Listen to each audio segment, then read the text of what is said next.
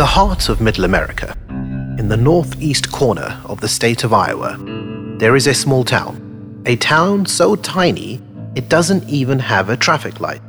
In 1846, Timothy Davis founded that town, and he named it Elkader after an Algerian Sufi whose exploits had taken the Western world by storm. What might possess a Midwestern American of the 18th century to name his town after a North African Muslim sheikh?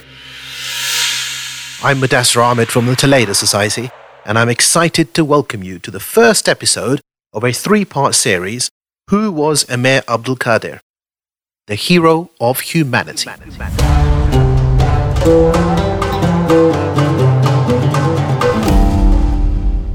People might have asked you, if I could meet anyone from history, who would it be? Well, I know my answer. It's the Emir, Abdul Qadir. Amir means commander of the faithful. It's a title Abdul Qadir certainly earned. Because that's what he was a commander. But not just that. Amir Abdul Qadir was an extraordinary human being who led a phenomenal life, who grew from being an ordinary Algerian Sufi to a world historical figure with a legacy that stretches across four continents. I first stumbled upon Abdul Qadir's legend by listening to a popular song fittingly enough called Abdul Qadir by the famous Algerian Rai singer Cheb Khaled, who also sang the very well known song Aisha. I started out curious, just wondering who the lyrics celebrated, and quickly became fascinated. Indeed, when Abdul Qadir died in 1883, the New York Times surveyed the remarkable achievements of his life and wrote that he should be counted amongst one of the few great men of the 18th century. Abdul Qadir is one of the most interesting people in history, yet so few people know about him. How did Abdul Qadir become who he was? Why did Abdul Qadir become who he was? How did he end up with a town being named after him in Iowa? Here is what I learned. At a time of rampant Islamophobic colonialism, Abdul Qadir profoundly changed how much the Western world and how many Western leaders thought about Muslims. He was an interfaith leader when the world was being divided by wars of religion. Through his laws of war, he helped inspire the Geneva Convention. In fact, his statue is one of two at the headquarters of the International Red Cross in Geneva. His life was marked by adventure, courage, resilience, compassion, and above all, faith in God and dedication to humanity.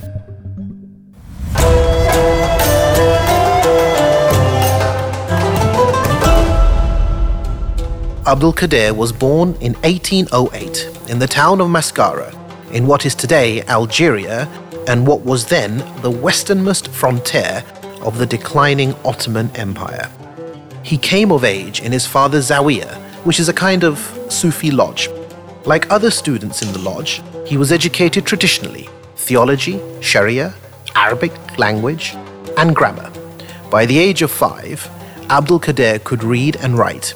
By the age of 14, he had memorized the Quran, earning the title of Hafiz or Protector of Scripture.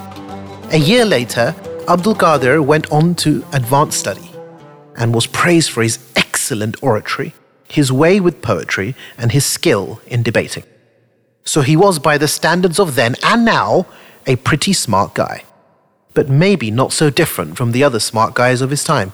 But he was determined for greater things, because in the distance a storm was brewing. Europe was rising, and the colonial project was scrambling to plunder Africa. The French looked south across the Mediterranean and saw a valuable prize in Algeria. In 1830, the French invaded. Despite valiant resistance under Hussein Dey, the Ottomans faltered, and Algeria was conquered. Desperately, the local population searched for a champion to expel the invaders. Abdul Qadir would be that hero.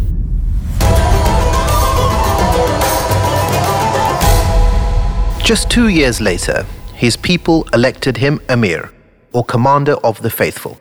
And only a year after that, Abdul Qadir had succeeded in uniting the tribes of the region, bringing solidarity in a land that had been insecure and unstable. In 1834, Abdul Qadir's forces and the French signed the Treaty of Desmichels, which further cemented his reputation as a leader of his people.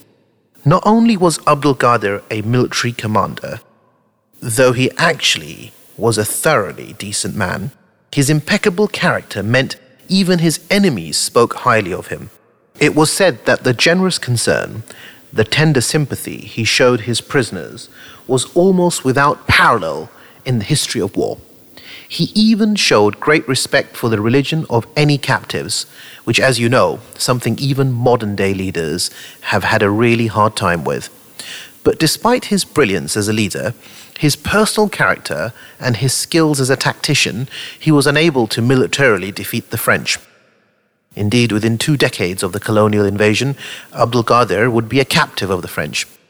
A lesser person would have given in to his circumstance and turned to random violence or depression. But Abdul Qadir did not, not just because of his upstanding character, but because he had a greater plan too. Abdul Qadir understood that the time for military conflict had passed, and the task of the time was to convince the colonial power of the humanity of its subjects. He did so and became in captivity a still greater hero, a living legend on the world stage, a Muslim celebrity in a xenophobic Christian Europe. It so happens that the way Abdul Qadir lived his life in captivity so moved his jailers that it led to his release. Forbidden from returning to his native Algeria, he traveled instead to Bursa, in today's Turkey, and then in 1855 he left for Damascus, in what was then also part of the Ottoman Empire. Settled in Damascus, he turned his energies to his passion for theology and philosophy. It was during this time he wrote one of his most famous works, The Arabian Horse. As it happens, a horse named Abdul Qadir, called Little Ab by the racing public, was twice winner of the British Grand National Steeplechase in 1850 and 1851. In fact, Little Ab was the first repeat winner of the steeplechase. But back to Abdul Qadir. While he might have thought he was going to live a low key scholarly life with his family, his exile in Damascus was interrupted, again, by conflict.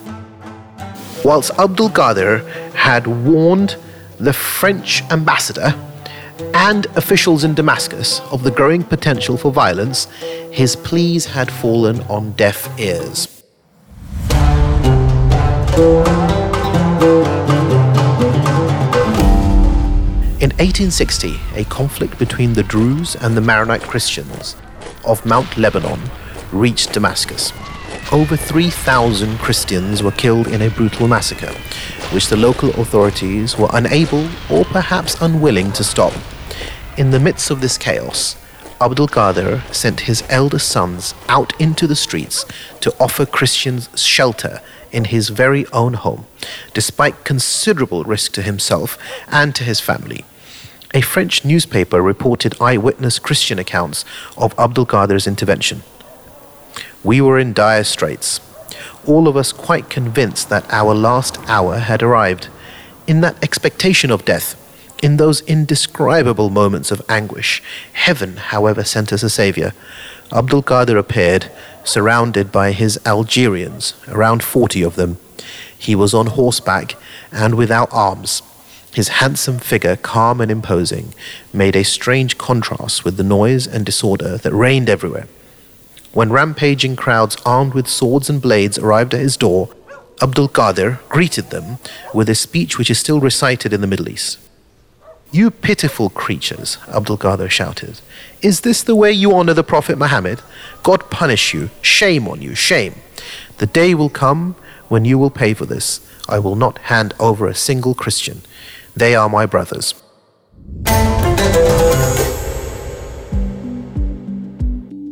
Just a quick note regarding Toledo Society. 1400 OMG is one podcast in a network of podcasts called Toledo Society. To find out more, visit toledosociety.com.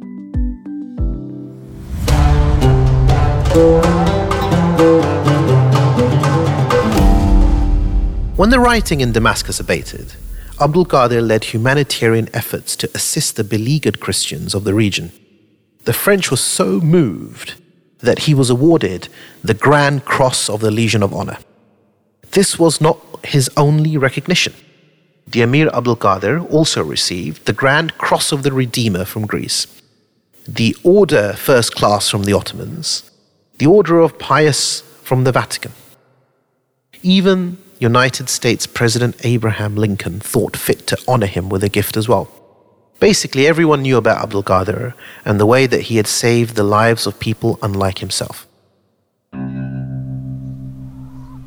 When Timothy Davis, John Thompson, and Chester Sage were founding a town in northeastern Iowa in the 1840s, they called it Elkader Impressed by Abdul Qadir's resistance to foreign rule and the noble character which they felt resonated with American values. Why all this attention then and now? Well, Abdul Qadir was a special person. He was the same in victory as he was in defeat. He acted in private the way he did in public. He fought the good fight, but he was wise enough to recognize when the battle was up. But in defeat, he didn't turn to extremism or lash out at the world, he rededicated himself to peace, to finding new ways of bringing people together. In exile, he studied, he taught, and he saved lives, the lives of people very different to himself. Abdul Qadir's ability to combine religious and political authority has led to his being acclaimed as a saint among princes and the prince among the saints. At the same time, he's not an uncomplicated guy. Abdul Qadir was not a so called moderate because he fought back against the French occupation of his homeland. At the same time, he was not an extremist because throughout his life, on the battlefield and off, he spoke of the Christians and Muslims as brothers in humanity. Abdul Qadir, it must be remembered, set up his own state in western Algeria. He employed Christian and Jewish advisors not in spite of his Muslim faith, but because of it. His main grievance was with foreign occupation, and not the French culture or Christian religion. Indeed, he made peace with the French, though the French later violated that truce by invading his lands yet again. Even given such treachery, Abdul Qadir sought out a priest to minister to his Christian prisoners. He even gave them back their freedom when he could no longer feed them. Like Salahuddin, he was glorified by his allies and celebrated by his enemies.